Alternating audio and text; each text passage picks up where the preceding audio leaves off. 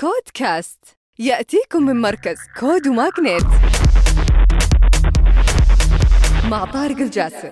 أعلنت شركة Footballco المدعومة من شركة TPG عن شراء موقع كووورة وهذه منصة تعتبر من أكبر المنصات العربية المهتمة في الرياضة وكانت القيمة ب 30 مليون دولار بالإضافة إلى إضافات وحوافز. استوديو الألعاب السعودي Spoilz Games يحصد استثمارات 962 ألف دولار في جولة ال Pre-Seed بمساهمة مستثمرين ملائكيين. هذول يطورون الألعاب على الهواتف الذكية وحاليا يسعون لتطوير المزيد من الألعاب عالية الجودة والتوسع خارج المملكة العربية السعودية. شركة بايلون المصرية المتخصصة في إدارة البنى التحتية كسبت 19 مليون دولار في جولة سيد بمشاركة خوارزمي فينتشرز ومستثمرين ملائكيين. هذه تعمل على تطوير شركات الكهرباء والمياه في الأسواق الناشئة وتسعى للتوسع في الأسواق المختلفة منها إفريقيا وجنوب شرق آسيا وتطوير الحلول التكنولوجية المتقدمة.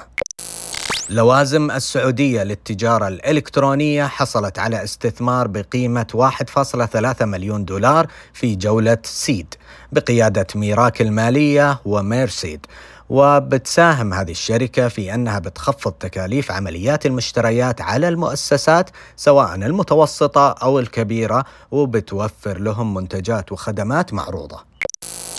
منصة كوريوس الإماراتية لتكنولوجيا التعليم جمعت 3 مليون دولار في جولتها التمويلية Pre-Seed بدعم من كول Capital وكوتو Ventures وغيرهم من مستثمرين ملائكيين وتوفر خدمات تعليمية لعملاء من أكثر من 127 دولة. وبتساعدهم على اكتساب المهارات في المجالات العملية المختلفة والمطلوبة.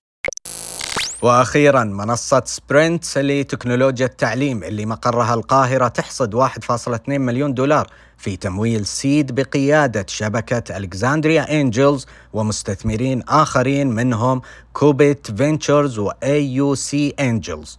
هذه الشركة تدعم المواهب في قطاع التكنولوجيا وتقدم رحلات تعليمية مخصصة وبتدعم النمو الوظيفي للخريجين.